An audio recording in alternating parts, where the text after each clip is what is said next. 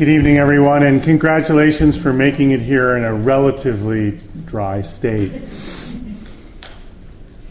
My name is Michael Suarez. As many of you know, I'm the director of Rare Book School, and I'd like to begin by thanking uh, the Albert and Shirley Small Special Collections Library and the Harrison Institute for their gracious hospitality in enabling us to use this space for this, our third in the summer lecture series.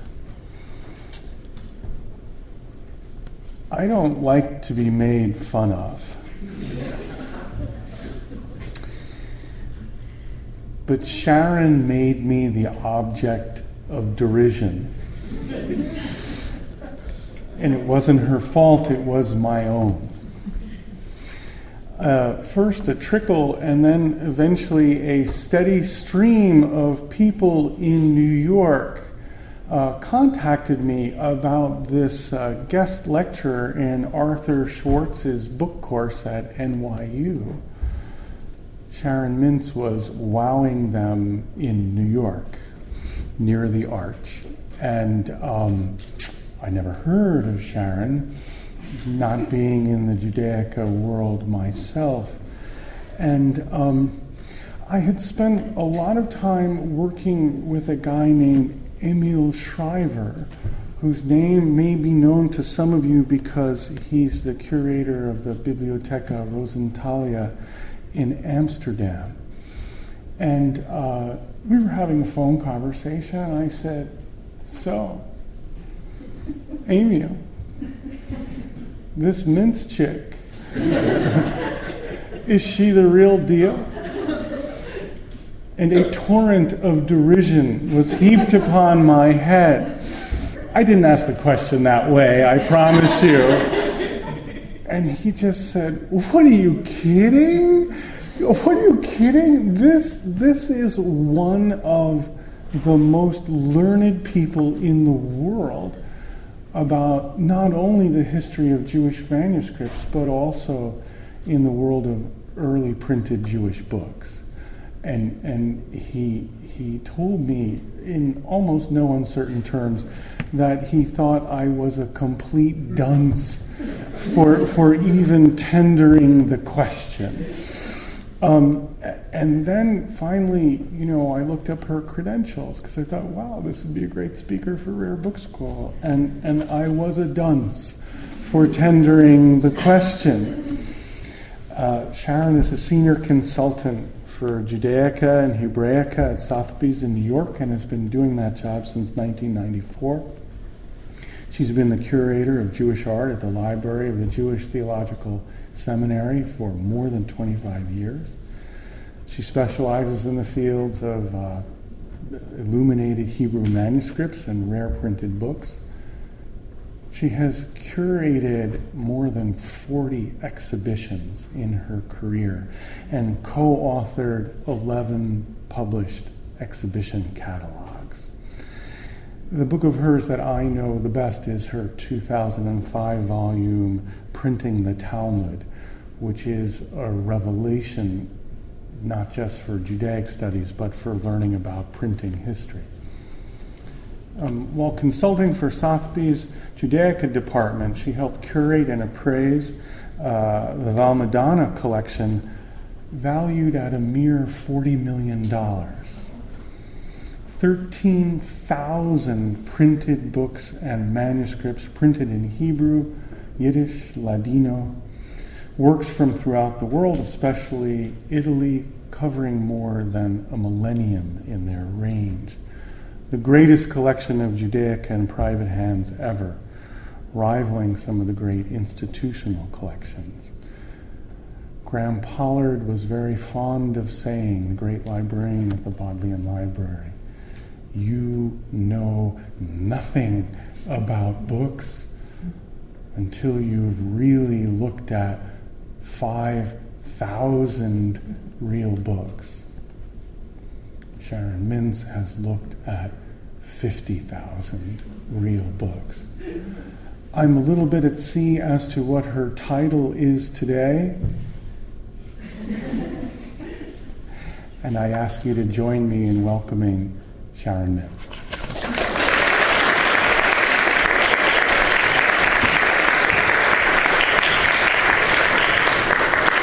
Thank you, Michael. I don't think I've blushed this much during an introduction in a long while.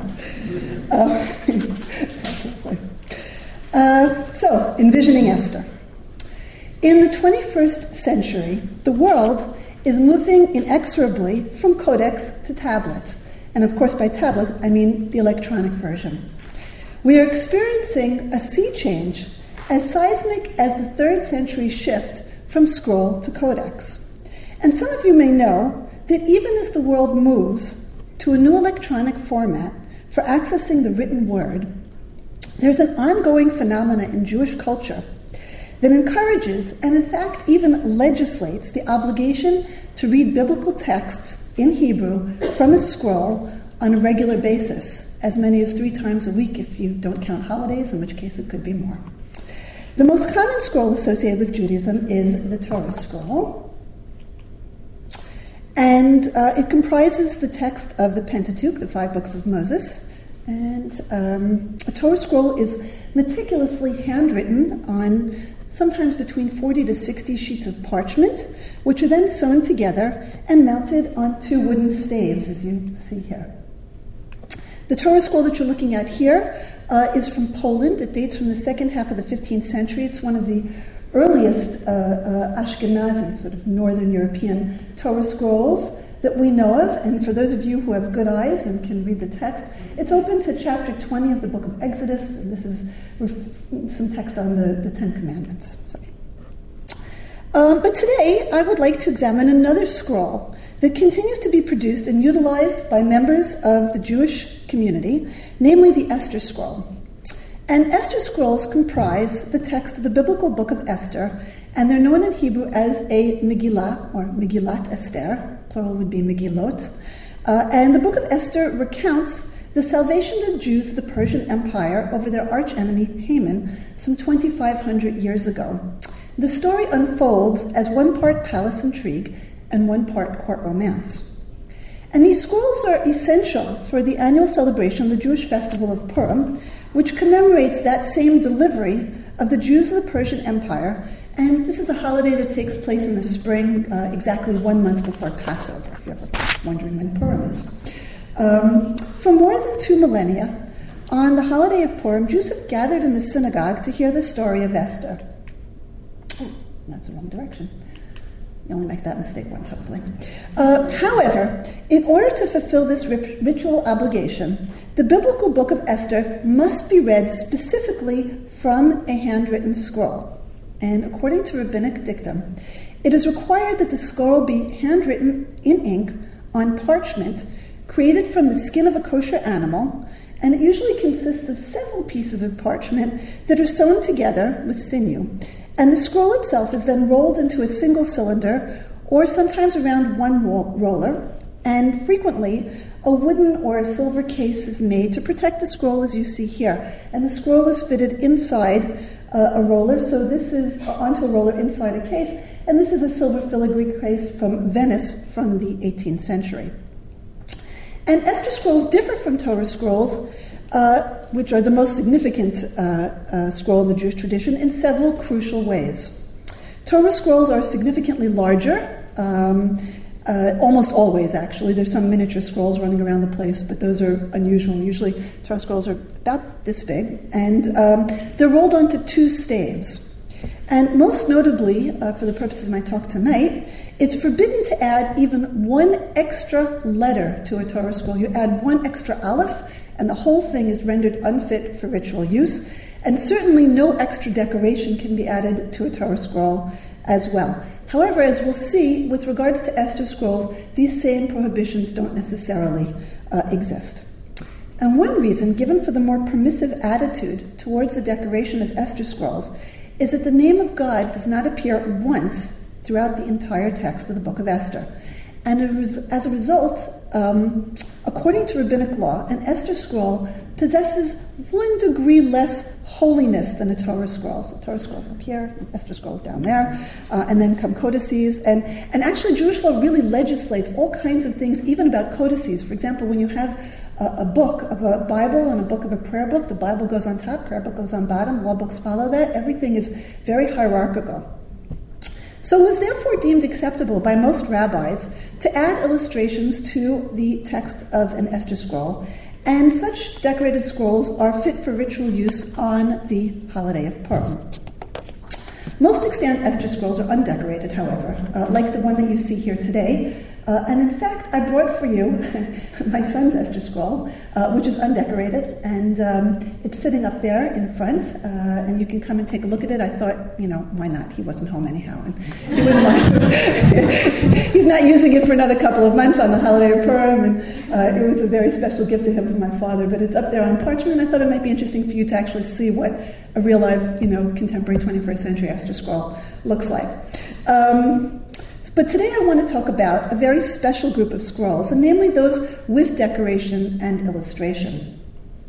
And despite the tacit rabbinical acceptance of illustrated Esther scrolls, dated and decorated scrolls are extant from only the second half of the 16th century and onwards. And what you're looking at is an image of the very first known complete Esther scroll to include decoration.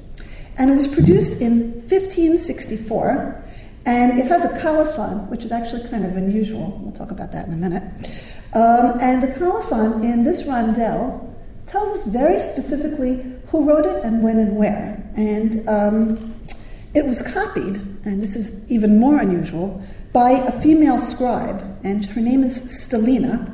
And she says that she is the daughter of the honorary officer, kind of an officer of the community, Menachem, the son of the Rosh Kitzin, kind of like the chief head honcho, uh, in the city of Venice. And then she dates it both uh, to the um, Gregorian calendar and then to the, um, to the Hebrew calendar as well. And uh, according, sort of according to traditional Jewish law, women are not authorized to serve as scribes and create ritual objects uh, such as Torah scrolls. However, the rabbinic standpoint is less definite as to whether women may write Esther scrolls, and that has to do with the obligations of the holiday and the fact that it does have a different degree of holiness than Torah scrolls and, and something that's much more complicated to, to you don't want to hear about that. You can ask me later if you want. um, but Stelina was one of only three or four women, women known to have written uh, Esther scrolls prior to the 20th century. And she was clearly a wealthy and educated woman whom we cannot exactly pin down to his, his, specific historical personality. And I want to tell you, it wasn't for lack of trying on my part. Um, you know, you'd think a woman in a Jewish community of Venice in the 16th century, how hard could it be? The cemetery is still extant, there are written records. No, nothing. Um, so, and it was even more frustrating because there's actually a coat of arms over here. Um, and um, it's partially braided, but it looks like there's a, a crown and maybe two fish over here. Uh, and this might be the coat of arms of the Castelfranco family, if in fact those are fish. The crown looks like it's actually still there. And uh, a word about coats of arms. While the Jews of Italy were not granted formal coats of arms by the ruling authorities, Jewish families adopted the custom, which was then in use among Italian nobility and created their own insignias. And affluent Italian Jews used these informal family emblems on personal items as well as on the Judaica that they commissioned, such as marriage contracts, uh, synagogue textiles, silver ceremonial objects of Judaica, book bindings, and as we see here, Esther scrolls. Um, so, sort of know a little bit about where and when she lived, but we don't know, like, I haven't been able to actually find her. The artistic scheme seen on this scroll is a format that will become standard. Uh, the text is set between ornamental arcades, you can kind of see here. And um, there's floral and geometric and architectural elements that sort of all employed to decorate this scroll. And the artistic vocabulary reflects the current Italian interest in Greco Roman imagery. So one has masks and urns and uh, caryatids, right? These female architectural uh, supports, um, and they all relate directly to the artistic trends that were popular in the 16th century.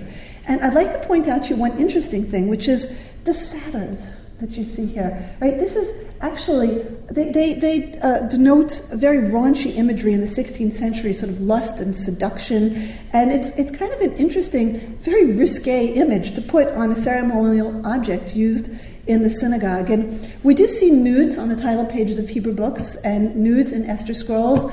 Um, but I thought that these uh, satyrs were actually even one level more interesting. We don't know actually who decorated the scroll. As Stalina says that she wrote it, she doesn't say who decorated it. Um, we don't know the artist's identity, if it was a man or a woman, if it was a Jew or a Christian.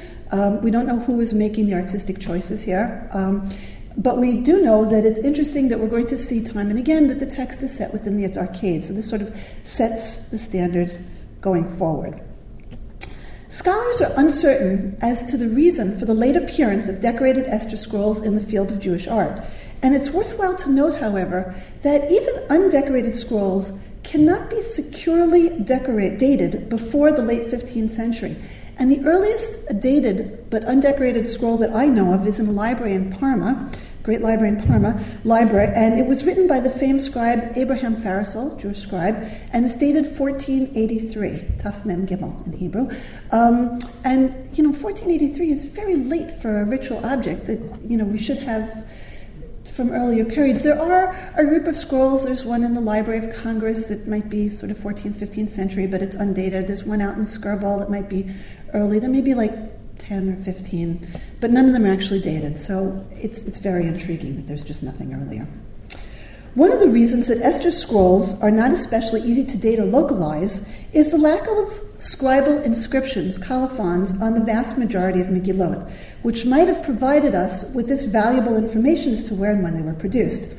And the lack of inscriptions is attributed, I think, on the most part, of, on the reluctance of some rabbis to allow for extra text. So, as I mentioned to you earlier, there's this dichotomy Torah scrolls, not one extra level, Esther scrolls, maybe. You know, you make blessings before and after you read the Esther scroll on the Hallel of Purim. It would be handy to have those blessings right there on the scroll when you're about to start reading it. Um, some rabbis allowed it and some forbid it. Um, the ones that allowed it, you know, sort of leaves us room for scribes to write their own information about where and when the scroll was written. But when you were living in a locale or you were following the dictum of a rabbi that forbid it, forbade it, um, you would therefore not have anything to write extra on your scroll. So that's why, you know, the lack of this kind of paratext sort of hampers the research. According to the most minimal information gleaned from the extant inscriptions, Megillot were most frequently commissioned and owned privately, and traditionally they were not communal or synagogue property. Of course, that may also be a reflection of what's come down to us. You know, we've received these private ones that have been handed down in families. We just haven't received the communal ones. Hard to say. Today, as we explore the earliest examples of the art of Esther scrolls, you will certainly notice that no one unique style of art emerges. Rather, we find that the Jews adapted and adopted the art and the prevalent artistic style of the host country and they used it to create uh, the Esther Scrolls. And consequently, the style of Esther Scrolls varies widely from country to country and from period to period. So, an Esther scroll done in Italy in the 16th century is not going to look a thing like one done in Baghdad in the 19th century, and that kind of makes sense. Um, so, uh, there are only two examples of decorated uh, scrolls known from the 16th century. The one that you see here, uh, which is Stalina's, and um, an engraved, uh, an Esther scroll with engraved borders that was created in Italy circa 1570. This is a very interesting scroll. Um, the exquisite copperplate borders used for this scroll were created by Andrea Marelli, a printmaker and a book illustrator who was active in Rome between 1567 and 1572. And little is known about his career or his oeuvre. Um, from the current scholarship, uh, scholars have identified about four examples of his artistic prints, including a coronation of the Virgin and a print commemorating the papal visit to Venice in 1572. And what he's most interesting to us is for his book illustration because he uh, created a series of engraved decorative frames for a calligraphic alphabet divine, designed by Giovanni Francesco Cresci. And Cresci was one of the most famous Italian calligraphers of the 16th century and published this alphabet. Ah, this is another example. We'll go back and see these a little bit more. But This is, uh, he published his alphabet along with Marelli's frames as part of his scribal manual, Il Perfetto Scrittore, the perfect scribe, which was published in Rome in 1570. And you see the title page of this publication here on the screen. And the scholar, Eva Frojmovic's research has revealed to us that the decorative frames that Marelli created for Cresci's alphabet, and here you see the frame for the letter H, were reused. Okay, look carefully at the sides here. Ah, sorry, go back. Okay, so were reused uh, to adorn borders of an Esther scroll, right? So that was the H frame over here. And here you have the S frame. And here you have the very same one being used uh, in this uh, Esther scroll. There are three extant uh, Esther scrolls decorated with this border design, two in public collections. One is in the British Library, uh, the other one is in Hebrew Union College in Cincinnati, and one in a private collection, uh, that of uh, David Jesselson in Zurich.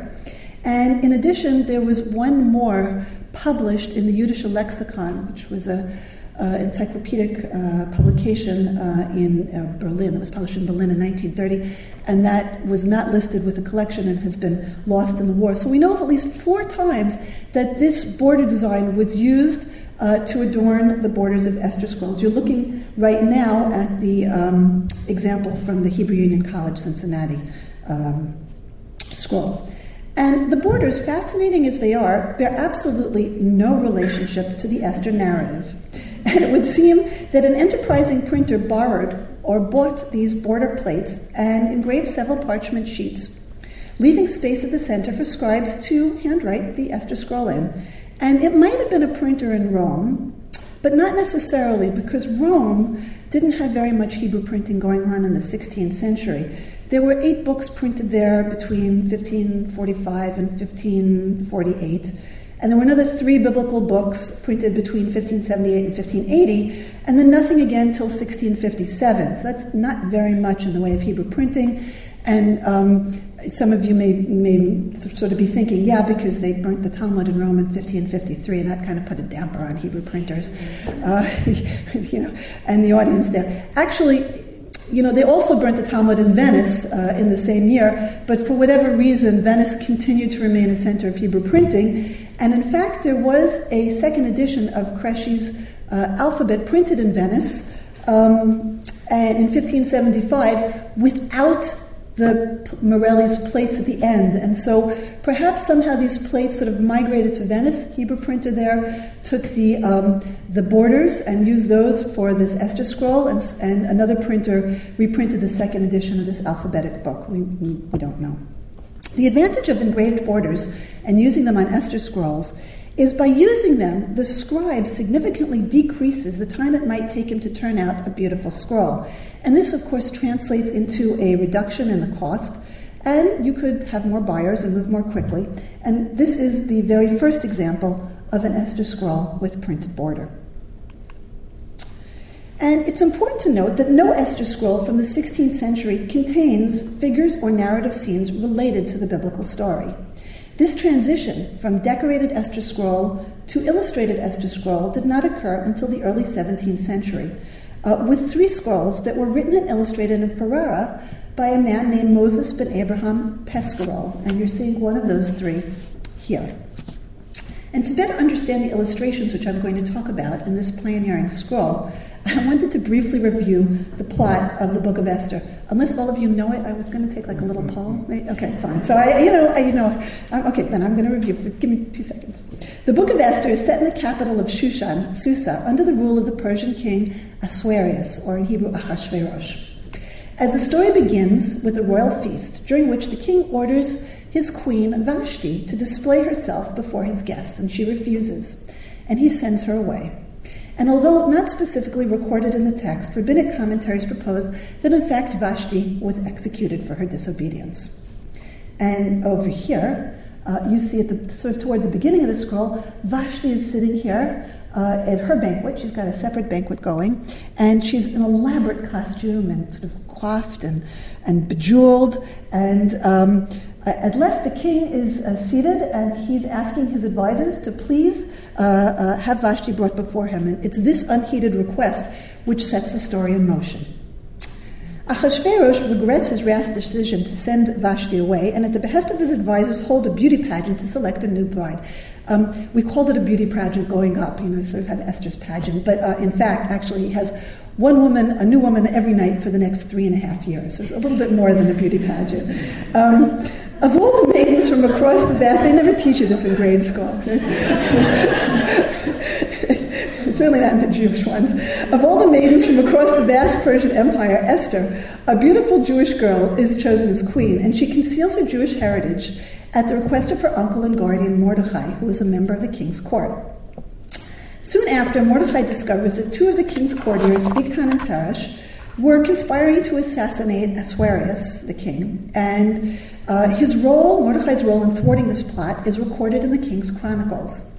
Meanwhile, Mordecai incurs the wrath of Haman, the grand vizier, by refusing to bow down to him. And consequently, Haman sets out to destroy the Jews.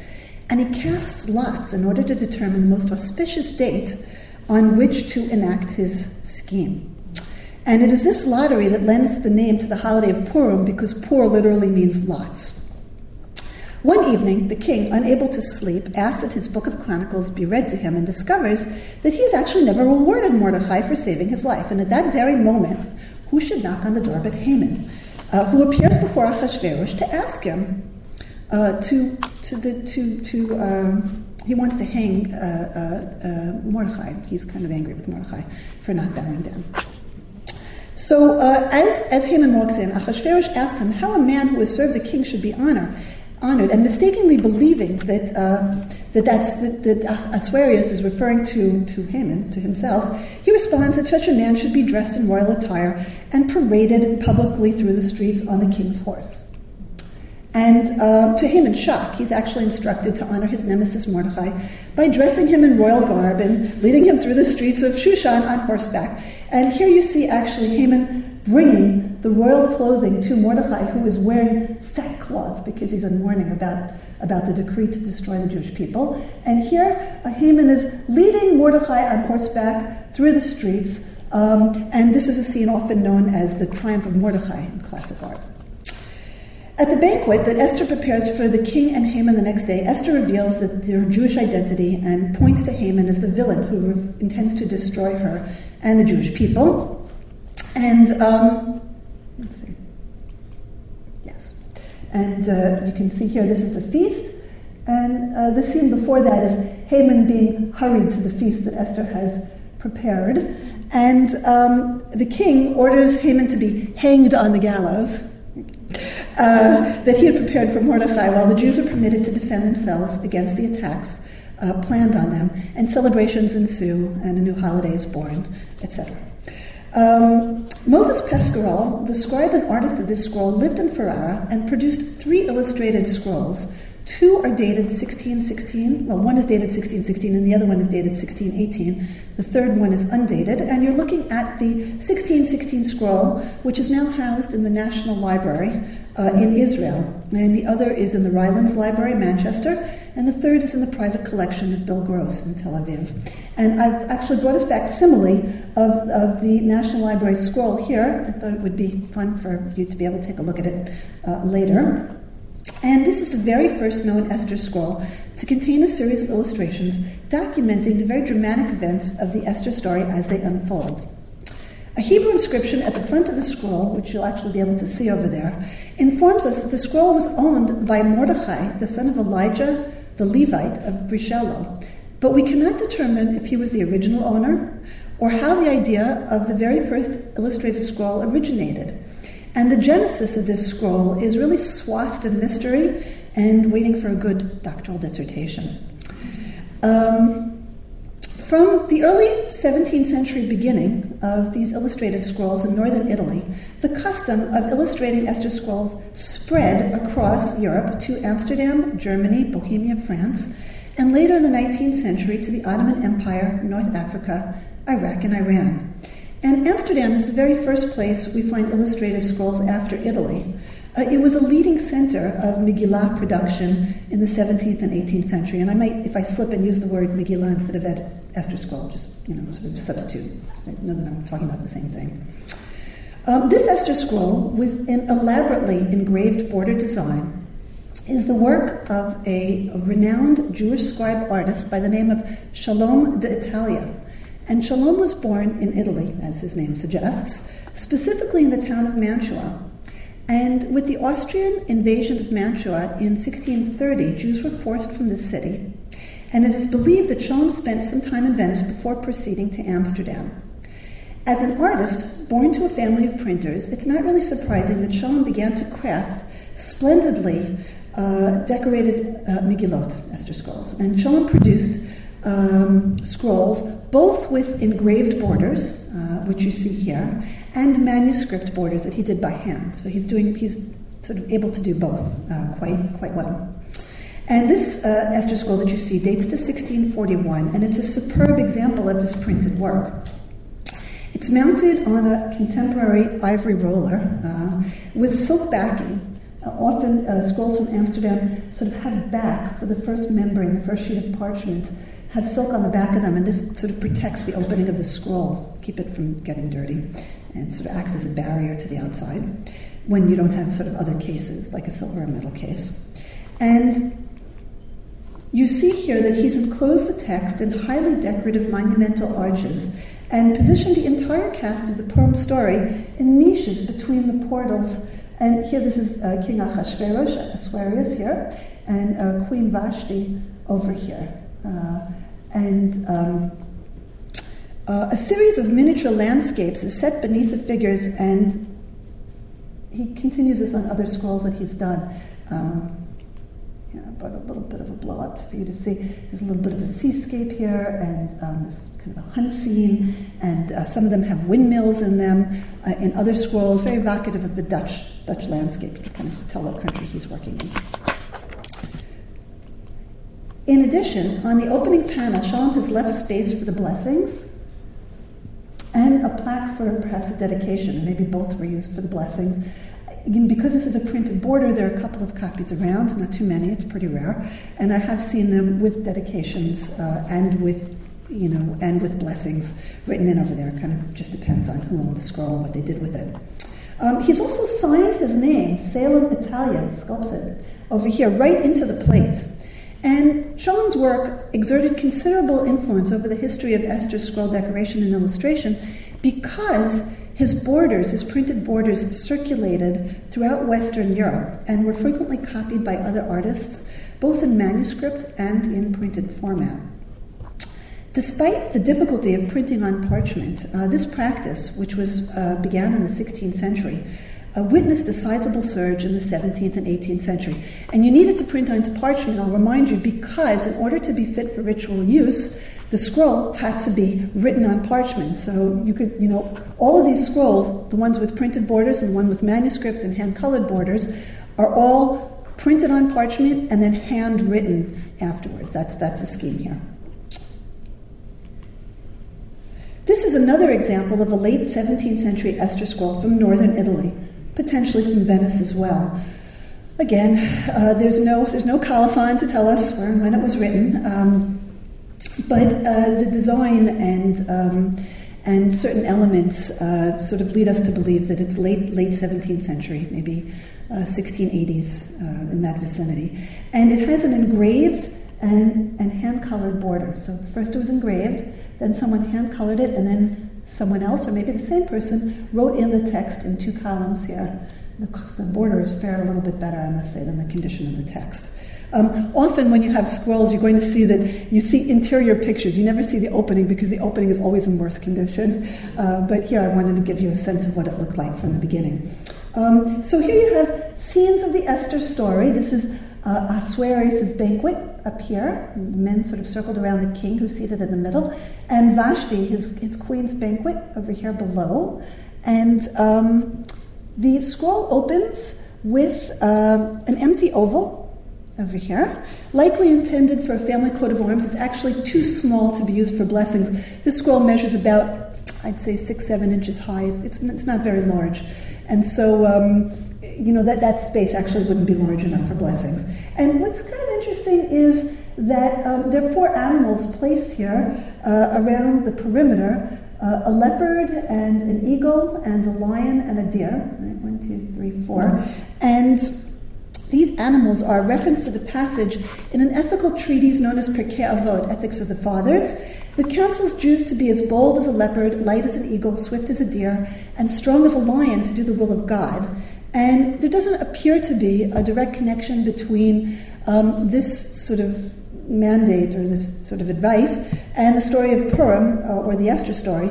And the artist may have chosen to include these iconic animals as a visual reminder that one must perform the commandment of reading the Megillah, the scroll, with alacrity. It's, it's not really clear 100% um, why these are there. And I thought I'd bring you a little bit more so you could see. This is, this is it's a small scroll, so these images are, are quite small. They were engraved you know, each one is, is, is about this big, so this blown up, and it, it, it's it's not fine art; it's sort of folky, um, but it, it's wonderful, wonderful imagery. At um, at top right here, uh, Achashverosh is telling Haman that he must go out and lead Haman on horseback, and uh, Haman must lead, excuse me, Mordechai on horseback through the streets, and you see that happening here. And uh, below that, there's a banquet scene. This is the banquet that Esther prepares, and Haman's uh, plot is revealed. Um, Haman throws himself down, uh, begging for mercy. The king goes out to the gardens to cool off, um, uh, but he actually comes back and finds uh, Haman, sort of, it says, lying on the bed next to Esther. Sort of, he says, You're seducing the queen while I'm still here, you know, you're, you're done for. And so Haman is hanged over here. Esther pleads that Haman's decree be rescinded. Um, and uh, in fact, scribes are called to write a new decree, and then uh, the decree is sent out throughout the Persian Empire. And so the, the, the artist of this scroll, and again, we don't know who engraved these plates. We don't know if it's a Christian, we don't know if it's a Jew, it's unclear. Um, it's packing a lot of narrative into what's a relatively small scroll. In the 18th century, the center of Hebrew printing shifts from Italy to Amsterdam, and by 1700, another Esther scroll with elaborately engraved borders is produced. And this design proves to be very popular, and it's reprinted um, many times uh, with minor changes over the course of several decades in the 18th century. And the identity again of the engraver is unknown. And until about 15 years ago, the exact location of the production of the borders, uh, and the scroll itself was unknown, uh, most scholars, including myself, I had suspected that the borders were printed in Amsterdam because Amsterdam at that point had the technical know-how, had the printing houses, several printing houses that were dealing with Hebrew books, uh, to be able to be able to know how to print on parchment, and it also had the monetary backing. Parchment was a very expensive medium to print on. You messed it up, you were you know paper was expensive, parchment was exponentially more expensive, and um, so you had to have some serious financial backing to undertake this. And the problem was that these scrolls were distributed widely throughout Europe, so the very few of them that had colophons, scribal colophons, that even included a place name. So number one, it had to have a colophon, the colophon had to have a place name, presented conflicting evidence of where, you know, the scribe could have been in, in Berlin uh, or sitting in a prison somewhere in Poland, which is where one of them actually was written, uh, that's now in the JTS library. Um, but, you know, could have been anywhere, even when the actual uh, uh borders were printed in Amsterdam. Uh, this debate, the scholarly debate, was settled in a very interesting fashion about 15 years ago because a scroll came up for sale at auction. And it was different from all the others because this scroll happened to be printed on paper. Don't know why anyone would try to print it on paper. You can't use it ritually. But it was really helpful to us because one scholar dealing with it had the really clever idea to check the watermark. Absolutely, date the paper. And uh, the watermark actually was to a Dutch printing house, and so that sort of settled it conclusively that these were uh, scrolls being produced in, in Amsterdam. And the scroll has an unusually large number of illustrations. And what makes it particularly interesting is that the artist, or perhaps the patron guiding the artist, requested that the illustrations not only include biblical scenes, scenes found in the biblical book of Esther, but also extra biblical material, um, illustrations based on uh, rabbinic narrative known as the midrash, sort of the sort of backstory to what was going on uh, in, yeah, in the biblical story. At the opening of the scroll contains uh, eight, eight uh, illustrations These are all biblical. Here you see uh, Ahasuerus and uh, his queen Esther over here with the courtiers around them, women on one side, men on the other. These are the two traders, Bigtan and Teresh. Uh, these are Haman hanging with his ten sons um, on the gallows. Uh, down here, this is um, Mordechai, I'm believing, not bowing down to Haman. Over here we have the triumph of Mordechai, where Haman is leading him through the streets. And here this is probably Esther and Mordechai writing down uh, uh, the um, a letter to the Jews, where it's instructing them to uh, celebrate the holiday of Purim annually. Something comes at the end. Um, but what's interesting is that we see at the at, at the, the extra the extra biblical uh, scenes are included in the vignettes at the bottom of the scroll. So over here, we have the first, and I brought you a close up of that. I briefly mentioned earlier. Um, the story, uh, according to the, the Bible, says that Vashti was sent away. Uh, but the rabbis all say, no, no, she was executed for her disobedience. And here you actually see two women, and they're strangling her. It's, it's a, actually a very violent image, um, right? And that's that's right over here. Um, another example of an extra biblical narrative is this very interesting scene of Haman. And what Haman is doing here is he's attempting to determine what month, what month he should is best suited for the destruction of the Jews. And there's a very long kind of rabbinic narrative about he goes one by one through all the months, and each month has its strength, and he can't destroy the Jewish people in this month and that month.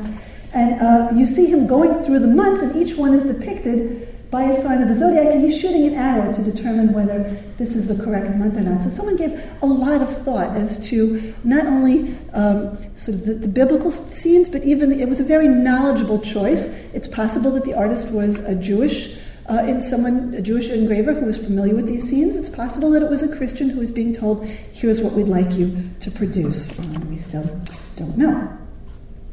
And for my last scroll here, I wanted to jump back from Amsterdam to Italy uh, in the 18th century. And this is a monumental illuminated Esther scroll uh, from northern Italy uh, that was created in the mid 18th century. And I'm quite fond of this scroll because um, it just set the world record uh, for Esther scrolls sold at auction.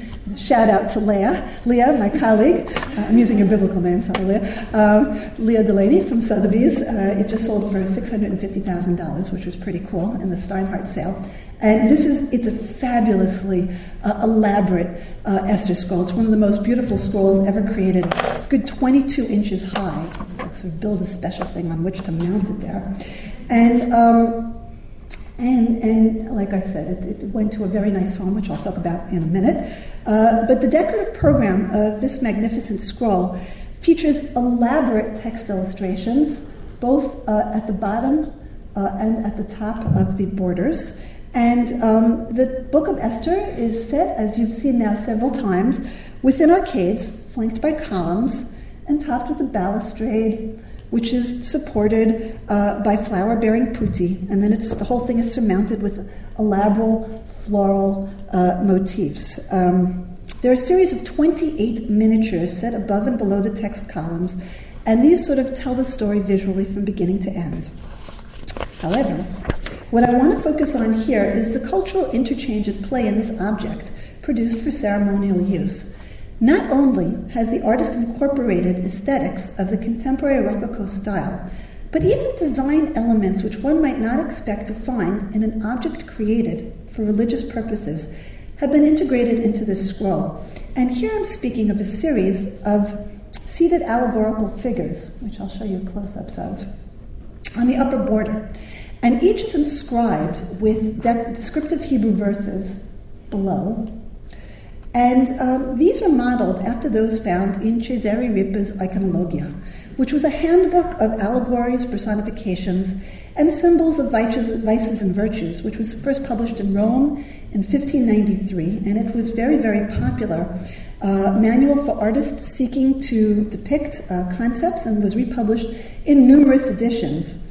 And Ripa's imagery is generally not found on objects of Jewish art, with the exception of a very few illustrated ketubot, marriage contracts, um, created in Rome in the 18th century, and in an extraordinary group of seven Esther scrolls, also created in Italy in the second half of the 18th century. And one of these scrolls is, is the one I'm showing you here. This is perhaps the most elaborate of all of them.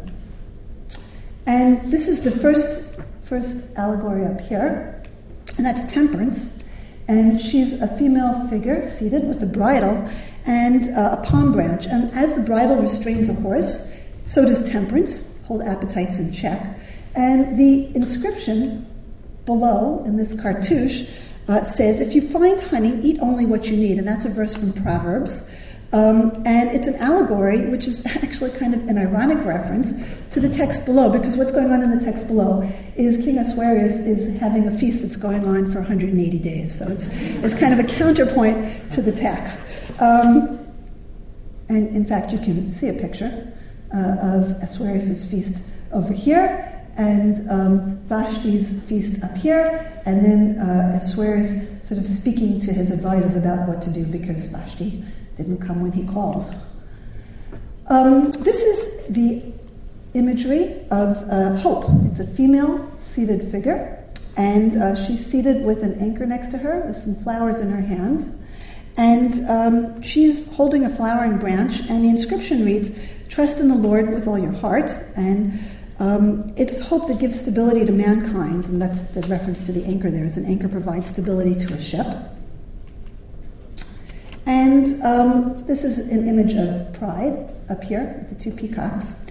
And she's seated on a throne, and the inscription reads, Before destruction, the heart of a man is haughty. And that's a reference, it's, it's a verse from Proverbs, and it's a reference to, um, to uh, Haman, who, of course, was a little bit too arrogant uh, and sort of came to his downfall. And these allegorical images are very closely modeled after the iconologia that was published in Padua in 1618. And at the beginning of my talk, I noted the shift from codex to electronic tablet, and then focused on the continuity of the scroll format within Jewish tradition, and as well on the beginnings of decoration and illustrations of this scroll format. And to conclude, um, I wanted to be able to show you the ways in which recent technology affords all of us an enormous advantage in studying the history of these scrolls. And um, the scroll that I just showed you a minute ago, which set that world record, ended up in the collection of Mr. Rene Braginsky, which is quite wonderful because he is a generous and philanthropic collector with arguably the best collection of decorated Esther scrolls in the world. And he funded an international exhibition of manuscripts and Esther scrolls, uh, and then allowed a website to be uh, created based on the exhibition where all the scrolls are available and be, can be scrolled through from high detail from beginning to end. Okay, so you get to this website, braginskycollection.com, and there's actually an opening page. This is not the opening page, but you'll see scrolls on there. And um, you can hit one of the scrolls. Let's say if I hit uh, this scroll over here, right? Um, this will pop up, and you'll get information on it. And then if you actually go over here, um, this will come up and you can literally move that cursor and see the entire thing and blow up details and see things that are not apparent to the naked eye. So it's, it's really quite wonderful. And I'm sort of very happy to announce to you, you're the first audience to hear this, that next month there's going to be a free iPad app to be able to do the same thing. So it's kind of, yeah, yeah, it's really fun. It's based on the Zurich exhibition. It's going to be bilingual in German and English, if any of you are more comfortable in German. I am not. So progress is a wonderful thing. Um, and for those of you who are interested in seeing the uh, handwritten Esther Scroll in facsimile, feel free to come up here and take a look afterwards. And I thank you for this opportunity.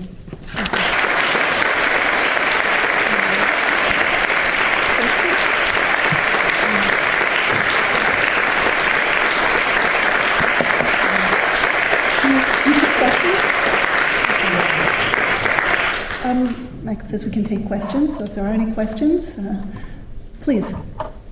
Is Haman ever portrayed wearing the tri-cornered hat? In the?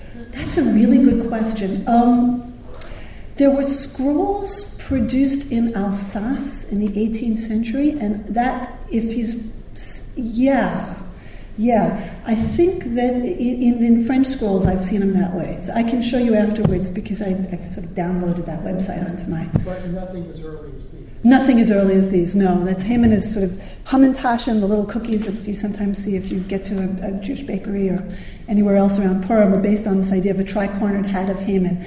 But that's a much later uh, phenomenon. uh, I, I, think there's some website devoted to finding out how early it goes back, and we could talk about it afterwards. Other questions? Yeah. I, am not sure about the sacred hierarchies, but have fragments of Esther scrolls been found in any Genizas? Oh, thank you. Okay, so I didn't, you know, this was sort of like everything you ever want to say about Esther scrolls in 45 minutes or less. And I, one of the things that I could have uh, put in is that um, Esther scrolls are the only book of the Hebrew Bible not to be found in the Dead Scroll grouping. In other words, every other biblical book is there except for the Esther scrolls. So the earliest Esther scrolls that we do have are probably from the Cairo Geniza, which dates to the 9th century. And um, I can't imagine that we don't have biblical fragments of the book of Esther from the Cairo Geniza. What's also interesting is, as some of you may know, is that there's this massive 7th century or 6th century gap between the Dead Sea Scrolls, which is written text, Hebrew text, and the Cairo Geniza, which is the in the ninth century, which is the first, the next time that we have uh, Hebrew written on, on parchment or paper. And, and between the second century Dead Sea Scrolls and the eighth, ninth century, um, there is just nothing, and nobody knows why. It might be because of the upheaval, it might be because of the Jewish um, sort of. Uh, uh, uh, uh, towards orality. There was a, there was this fundamental interest in, in continuity of orality over over the written word, but nobody knows. So there's this fantastic website called. Um, Geniza.org, where they've digitized um, 200,000 fragments of the Cairo Geniza, and uh, we can go look online and find you an Esther scroll there. Absolutely. Or I don't know if they're scrolls. It might just be codices. That's a good question. That's a good question. Yes. Um, I might be wrong about this, but it seems like it would be difficult to print engravings or intaglio on parchment. Um, do you ever see uh, scrolls that are printed with relief borders, woodcuts, wood engravings, or is it always sort of intaglio printing?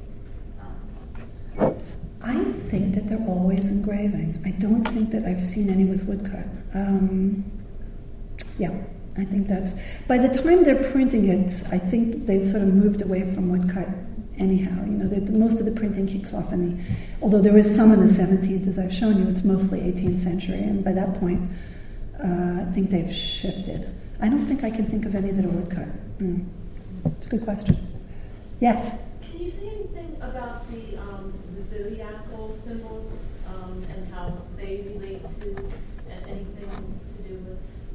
Oh, oh, I'm so sorry. Yes, of course. The zodiac stood for each each zodiac sign stood for uh, uh, one of the months. I'm sorry if I didn't make that clear. But I mean, in terms of the of the story. So yes. So what was going on is that um, Haman was trying to pick a month in which to destroy the Jewish people. So. Uh, what he did was he shot an arrow at a wheel that had all 12 signs of the zodiac on it in order to pick which month would be the most propitious to destroy the Jewish people. And each Hebrew month, just in the same way that our zodiacs are sort of, actually, I guess our zodiac signs go to two months, right? So, you know, it sort of goes in the middle of each month. But um, thank you for pointing out that, that difference. In, in the Jewish calendar, each month has a specific sign. So the month of Adar, which is the month when Purim falls out, uh, is actually the sign of Pisces. It's fish. Um, and um, and so that would be the way of them saying, here's how he's picking a month. Each month is represented by one of the signs of the zodiac. Is that is that so what you're asking? Different zodiac, or is it still the same zodiac that we? It's the same zodiac we use. Yeah, yeah. But in other words, we use it. To, it goes over a two month right? So it goes from the middle of one month to the middle of the other. But in the Jewish calendar, it's just one Hebrew month. So if you wanted to say uh, the month of Adar, you would you would show it as. In fact, let's let's go back and see if we can see it quickly. It could be that they've privileged that month by putting it on top. I've seen Esther scrolls. Ah, yes. Okay. So look at this. right? This is on top here. It's the two fish, and um, and they sort of and in many scrolls where you see the signs of the zodiac, they're not in all that many scrolls, but in the scroll, often the the, the two fish, which represents the month of Adar, Pisces, are shown on top because that's the month in which he he chose to kill the Jewish people. Is that have I have I answered that correct? Okay, fine.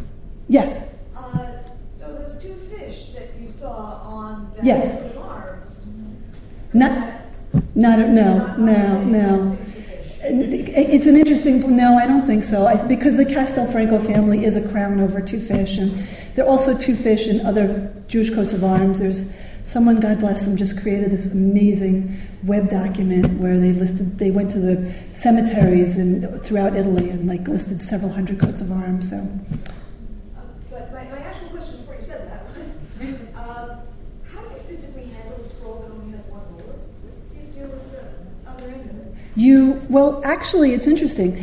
Um, the way that they're supposed to be read in the synagogue, and this will horrify anybody who actually knows about how to handle things, is that you fold it up like a letter. It's supposed to be read as a letter. So, like if you if you take this, and this is the scroll, they actually go like this to the thing. Yeah, um, which is probably why the text is in such poor shape. You know, like it gets they're crinkled, and then they unfold it. It's supposed to be read as an egeret, as a letter. Uh, so as you're rolling it, you'll you'll sort of have one hand holding holding well it'll be down on a desk uh, so one piece will be rolled up this way and the other piece will be rolled like that and you'll just you know sit there you know uh, well actually though if it sits into a case as we saw originally it'll sit in the case and it'll just roll out and you'll just have to keep rolling the other end up. It, it's not a conservationally sound method. I, I would, like, yes. When the greater, sorry You do- yeah. greater attention to the uh, uh, adding letters to the Torah rather than together, um, does that ever result in, in uh, uh, increased variant readings than the uh, Esther scrolls if they're not paying quite as close attention or, or, or picking out that natural information? They, they do pay pretty close attention to it. There are still some variant readings, um, and there's been a very long paper written by, by Penkower, which I can get you should you be interested in that, about the differences between Spanish, Italian, German, and Oriental scrolls. And like, there are 30, the, the, readings tend to be an extra letter vav, minus a letter aleph, something like that. They're not huge sentences that are different. They're sort of grammatical differences um, that have to do with the tradition of writing scrolls. So it is still, it's very regulated. Yes. I was wondering, um, because the images seem to tell so much too, if you have found many of the Esther scrolls have Mishnah, and, and if so, has anyone uh, or have you uh, done some comparisons between those to see um, what the different stories are and, and what um, people have chosen to tell in, in those uh, paratexts? Um, that's really interesting. I sort of know the Midrashim, um, but I don't think anybody's gone to sort of say, okay, here's what we're choosing to represent.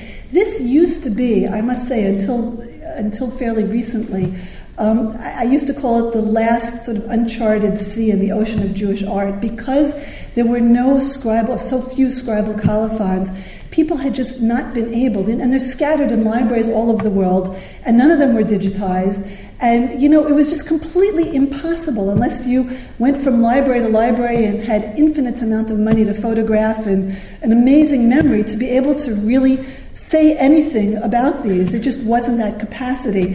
So that's all changing now as things are going on to the internet, and I think we'll see more studies along the lines of what you're you're thinking about. There's not a lot of midrashic details. Some some scrolls have more than others. Um, it would be an interesting study. Yeah. Thank you. Do you, do I have time for it? Okay. When they're printing borders, like you have the Italian um, uh, penmanship book with printed borders, Mm-hmm. are, are they then printing page-size uh, pieces of parchment which are then attached together, or are they printing multiples on longer size pages? That's interesting. I I would have to go and look at the scroll um, to see. My sense is I've seen the scrolls from Amsterdam and uh, seem to have sort of that we call them membranes, like one piece of parchment that's about this big, and they seem to have one block of engraving that takes the entire membrane, and then either they'll repeat that for the next three membranes and just print them that way. Um, and then sometimes what they'll have is they'll have one block. Let's see if I can show you there. And then these will be separate. So you can have your, your block, right? And, and you don't have to remake that. And then you'll, you'll put these in and you'll, you'll print those secondarily. Um, and sometimes they print them out of order, uh, you know, and so it makes it interesting. The, the one that was, I think it was Marelli, that was done for a book. Right. That was. Would not be created in that size. Right. Exactly, and I think I, I haven't examined those scrolls physically um, to know whether they were putting. I don't know. I don't know the answer. It's a good question, and I don't know the answer. Thank you all.